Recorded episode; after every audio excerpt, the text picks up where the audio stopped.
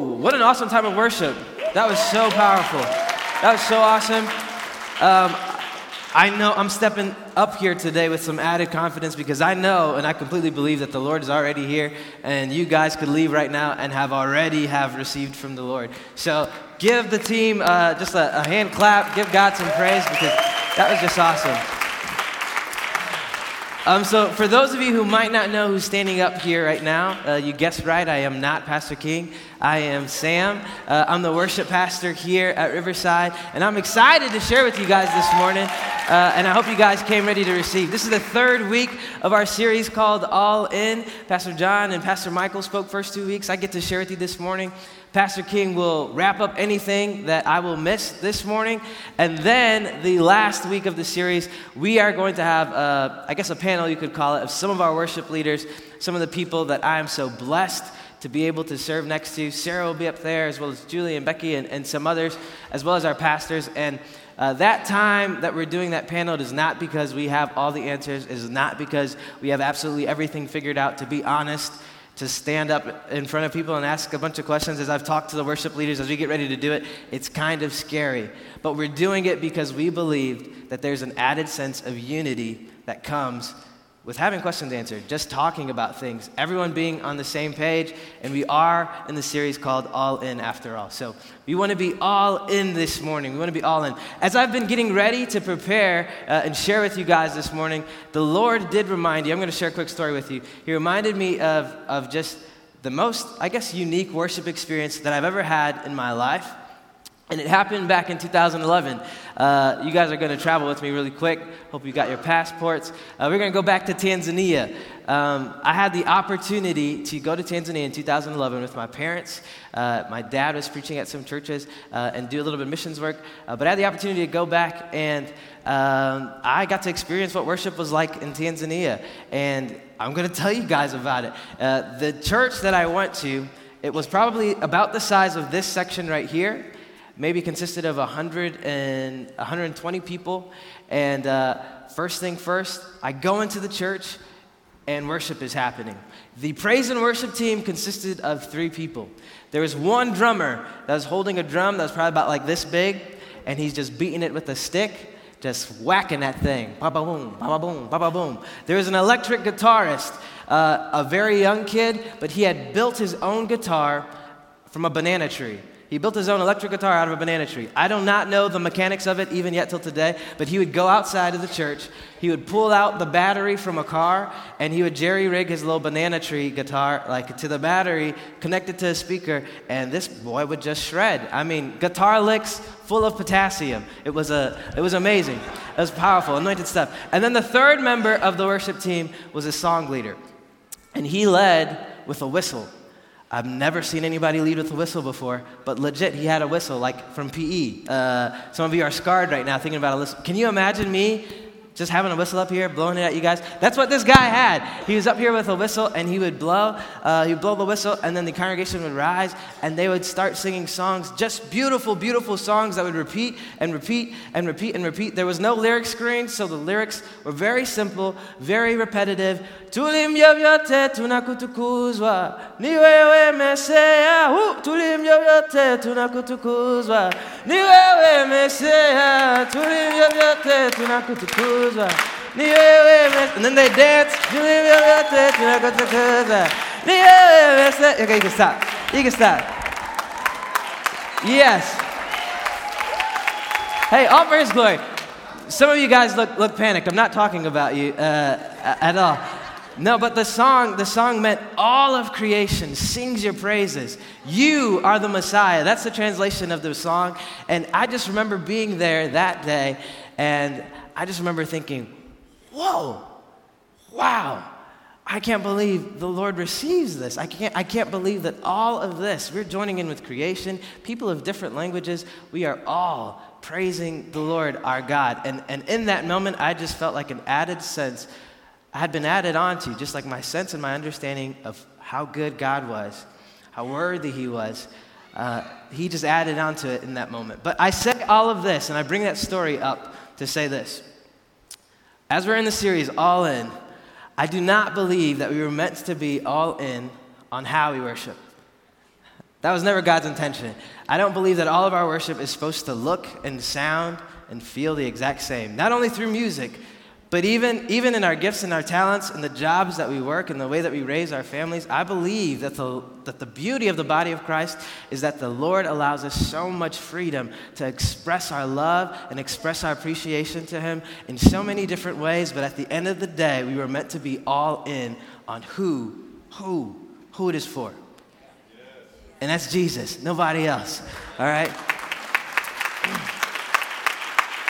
Uh, Second Philippians chapter 2, uh, verse 11, it prophesies, it says, Every knee will bow and every tongue in heaven, on earth, and under the earth will confess that Jesus is Lord. And so, as I was in that church in Tanzania, at 19 years old, I just remember uh, just like being in awe at how awesome he was. Uh, the entire service, the worship experience was just very different than anything I had seen before. When it came time for offering, um, we prayed right before the offering, and then I just remember opening my eyes, and everyone in the church had left. But then they came back, and as they walked back in, uh, I'm telling you, there were ladies and children. They were walking in with bananas.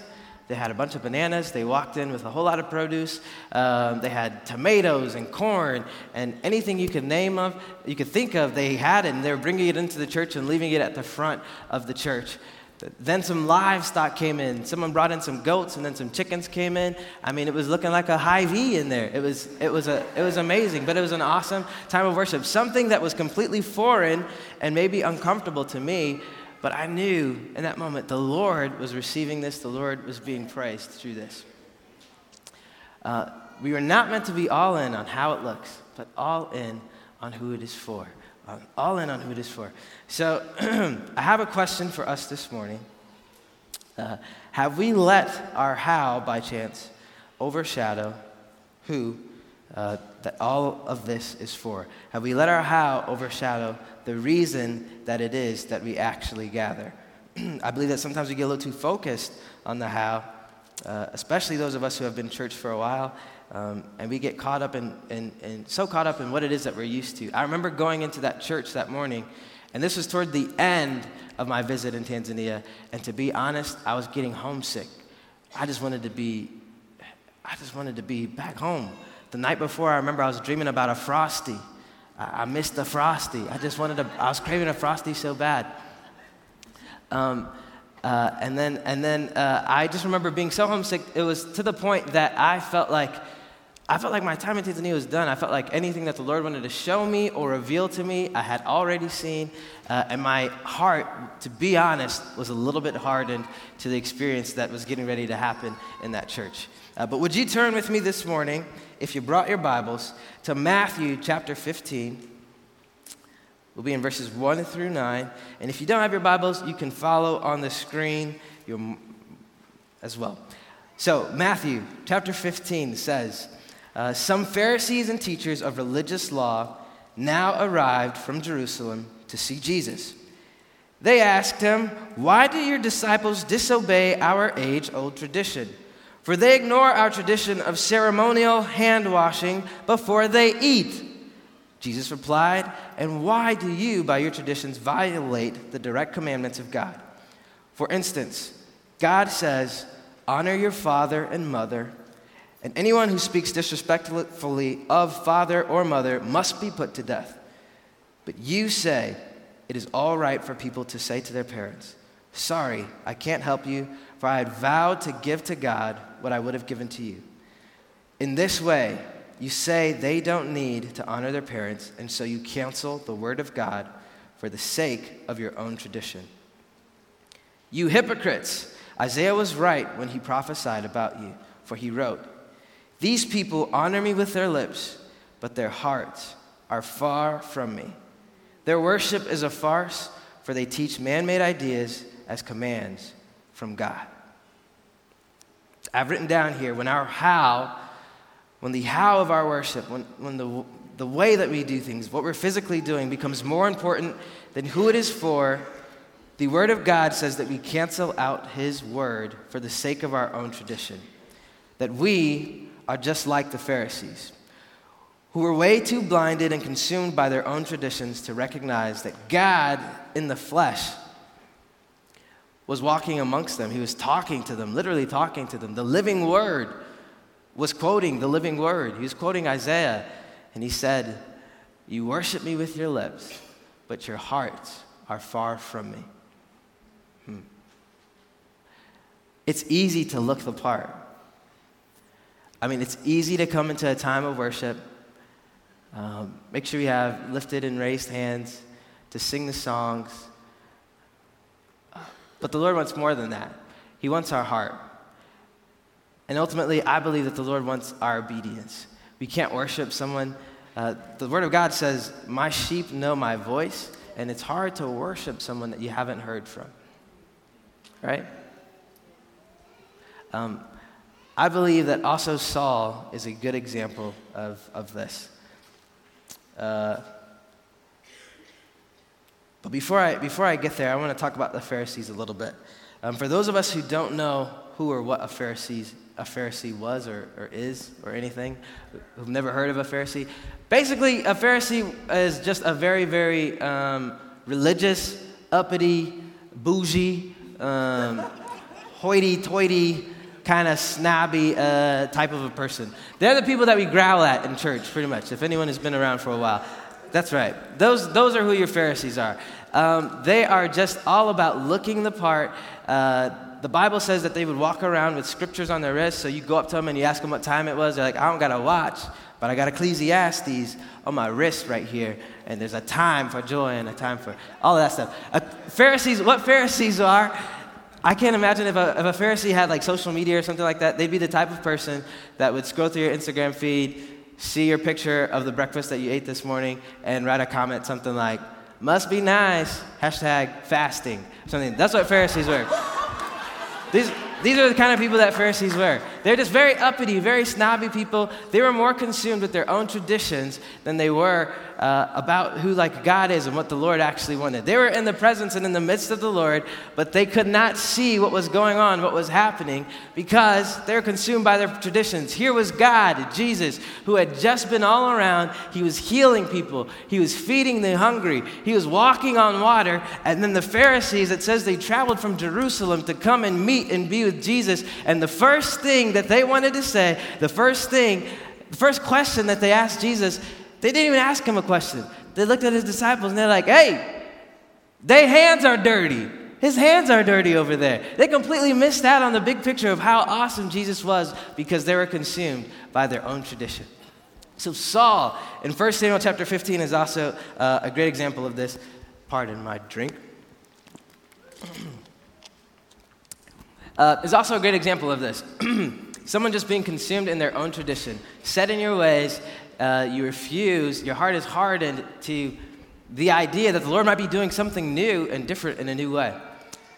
In 1 Samuel chapter 15, Saul, who's the king of Israel at the time, he loses his anointing because he was disobedient to the Lord.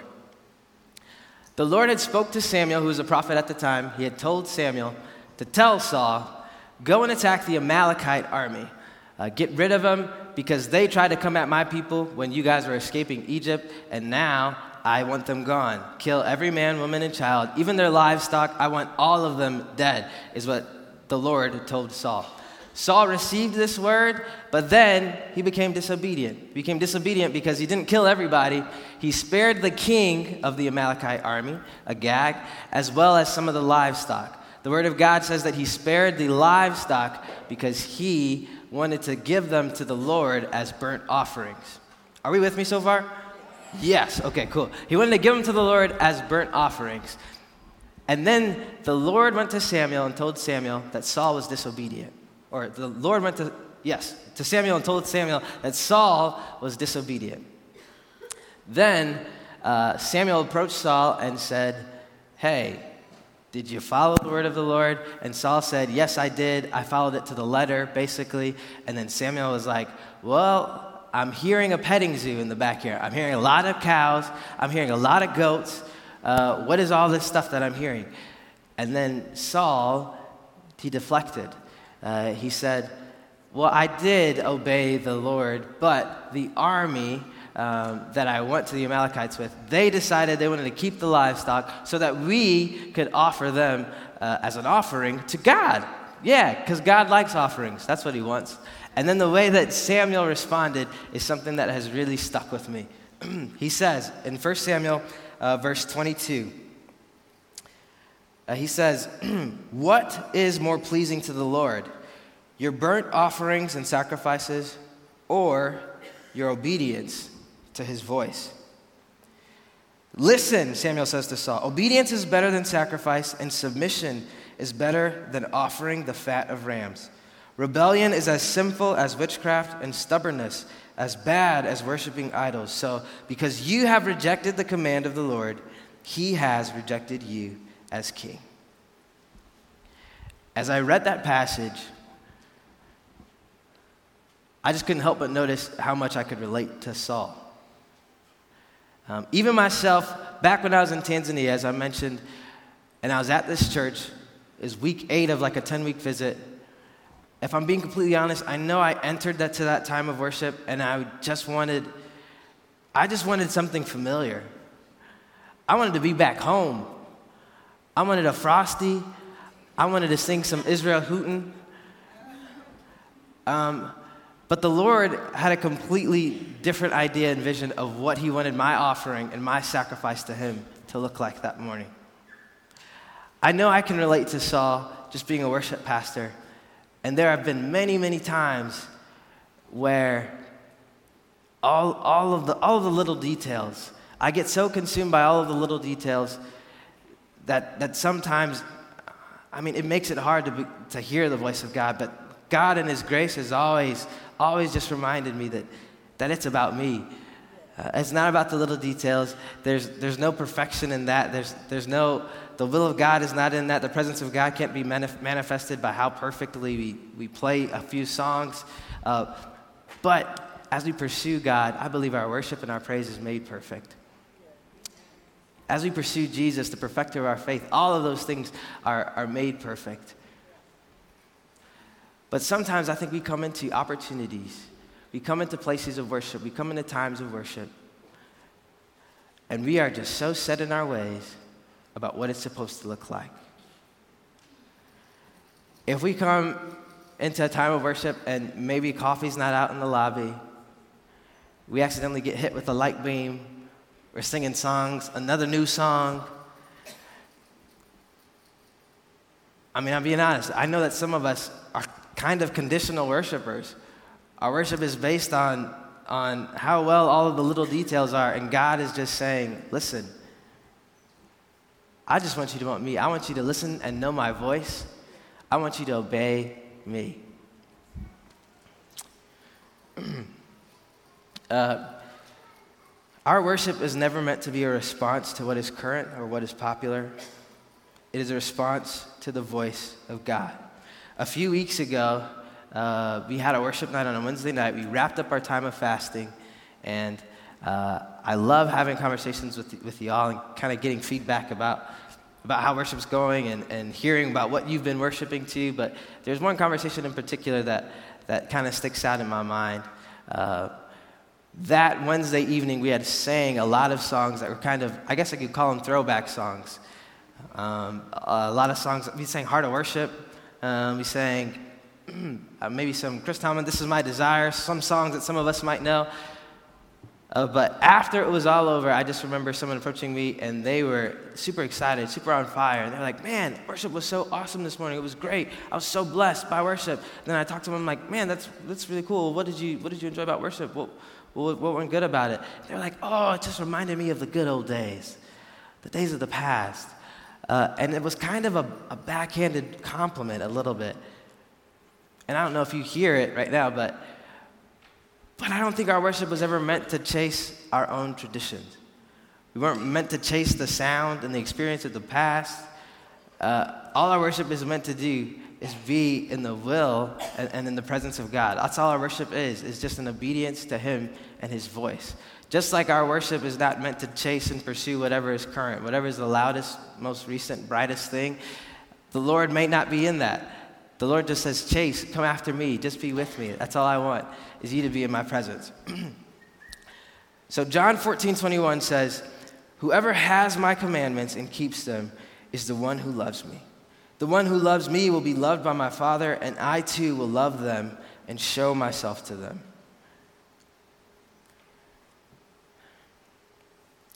Sometimes we have conversations about worship, and, and I've heard rumblings and things spoken over, uh, over this church. Like some people are worried. Some people are worried about our future. We're getting ready to step into a new season. How are we feeling about that? I really, I really hope that we're excited and we really sense the presence of the Lord, even in this transition. But some of us, I believe, are fighting the transition a little bit in our hearts. We're trying to chase the traditions of our own past, and we're not looking forward to the future. We're not, we're not saying, Lord, I just want our worship to look like whatever you would have it look like, right? I'm just, I just want to chase what's comfortable. This is what I know. This is what feels good to me. And, and I've seen you and I've experienced your presence in this before, so you chase it again. But the Lord is going to do a new thing. And I believe that the best days of Riverside, we say it all the time, are ahead of us. Absolutely.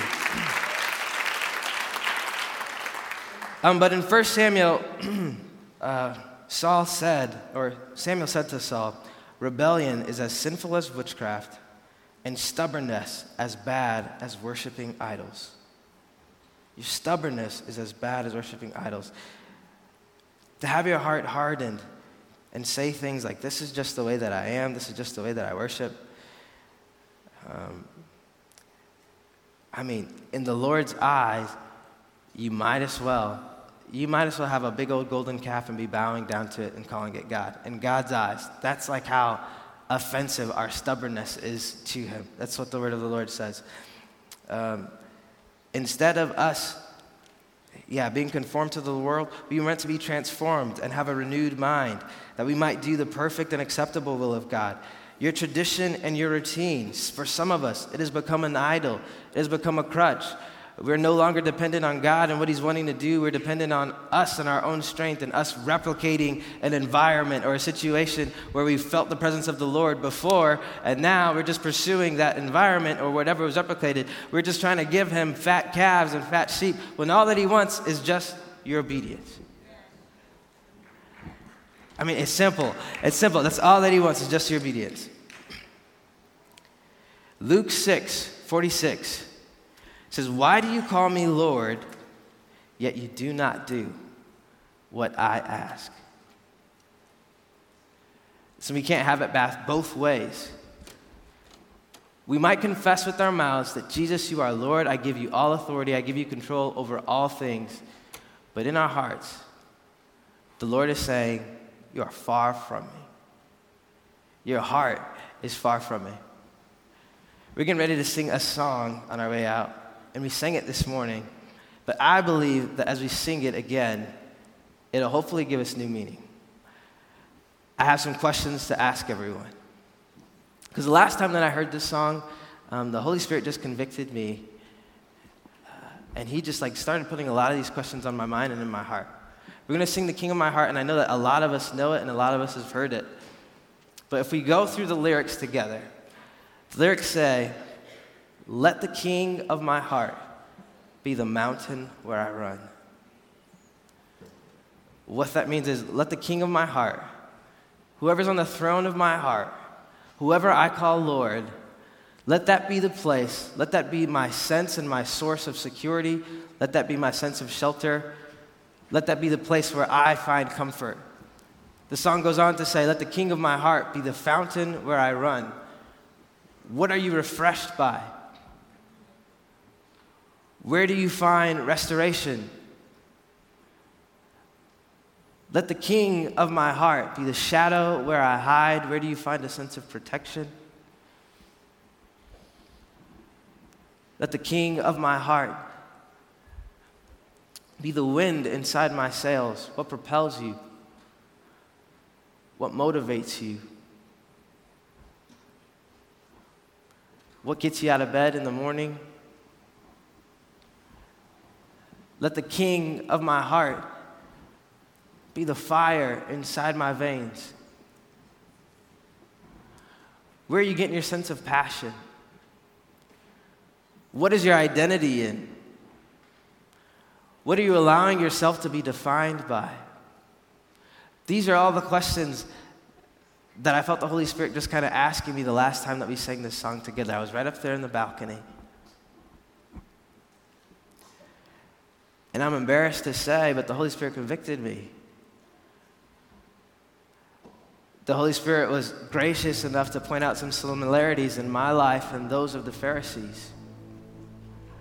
The Holy Spirit was gracious enough to point out that, hey, you're singing the words, you look the part, but can you honestly say that I am the king of your heart? Can you honestly say that you've given me authority over all things in your life? Can you honestly say that I am your Lord? Luke 6:46 Why do you call me Lord yet you do not do what it is that I ask you to do? We can't have it both ways. We can't have it both ways. The Lord wants our obedience this morning. That's all that He wants. He wants us to submit to Him. If we're going to call Him Lord, call Him Lord. That day that we were singing the song, the Holy Spirit convicted me and He just showed me listen, when you're saying you are good, you're not actually singing that to me. If, if while you're hearing those questions and you notice that that the answer to some of those things are not Jesus and his finished work at the cross, if you notice that you are not singing you are good to the God that loves us, he pointed out to me, What are you saying is good? What are you saying is never going to let you down? He showed me that my worship at times can be a farce. He's showing me he wants so much more than lip service. Oh, he just wants us to obey him. It's so simple. He who hears my commandments and keeps them, it is he who loves me, and he who loves me, I will love him, and my Father will love him and manifest himself to him. Sometimes when we question the presence of the Lord, is it because we're actually looking for our own tradition? Is it because we're actually seeking out our own routines? Are we actually looking and seeking out God's presence? When is the last time that you came into an opportunity to worship, whether it be at church, whether it be a service project, and you just earnestly prayed, God, have your way. Do whatever it is that you want. I want to step into it. I don't care if it's comfortable. I don't care if it's not the tradition that I'm used to. I don't care if people are singing a song in a different language. All of this doesn't matter. I don't care about the lights. I don't care if coffee's out in the lobby. God, I just want to give you praise because you are worthy. You are worthy of my praise. God, I want my whole life to sing the song about how good you are. When is the last time you earnestly prayed that? Can I have the prayer team come up front? Listen, we just want to pray with you this morning.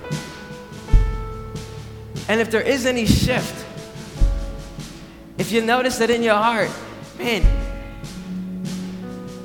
there's an area that I haven't fully submitted to the Lord. I'm calling him Lord, yet I'm not keeping his commandments. I don't believe that our idols in our life are big golden calves anymore. They're a lot more subtle. They might be that, that phone in your pocket. They're a lot more subtle. It might be an emotion, something that we cling, in, cling on to. It might be like Samuel said, it, it, might be your own tradition and your own expectation. You come in here and you expect the Lord to move a, a very specific way, and the Lord is saying, No, I'm doing a new thing. I want to try something different. So we can have the prayer team come up, come forward. Uh, and if anything I said kind of registered to you, we're going to sing this song on our way out. Let's stand with me, would you? Again, as you're singing those lyrics, ask yourself, ask yourself those questions. Who is the king of my heart? What is the mountain that I run to? Where's the fountain that I drink from? Is it really you? Is it really you, Lord? And if, you, and if you're brave enough to admit that it might not be, I invite you forward to come pray with the prayer team. Would you pray with me? Father God, we just love you so much.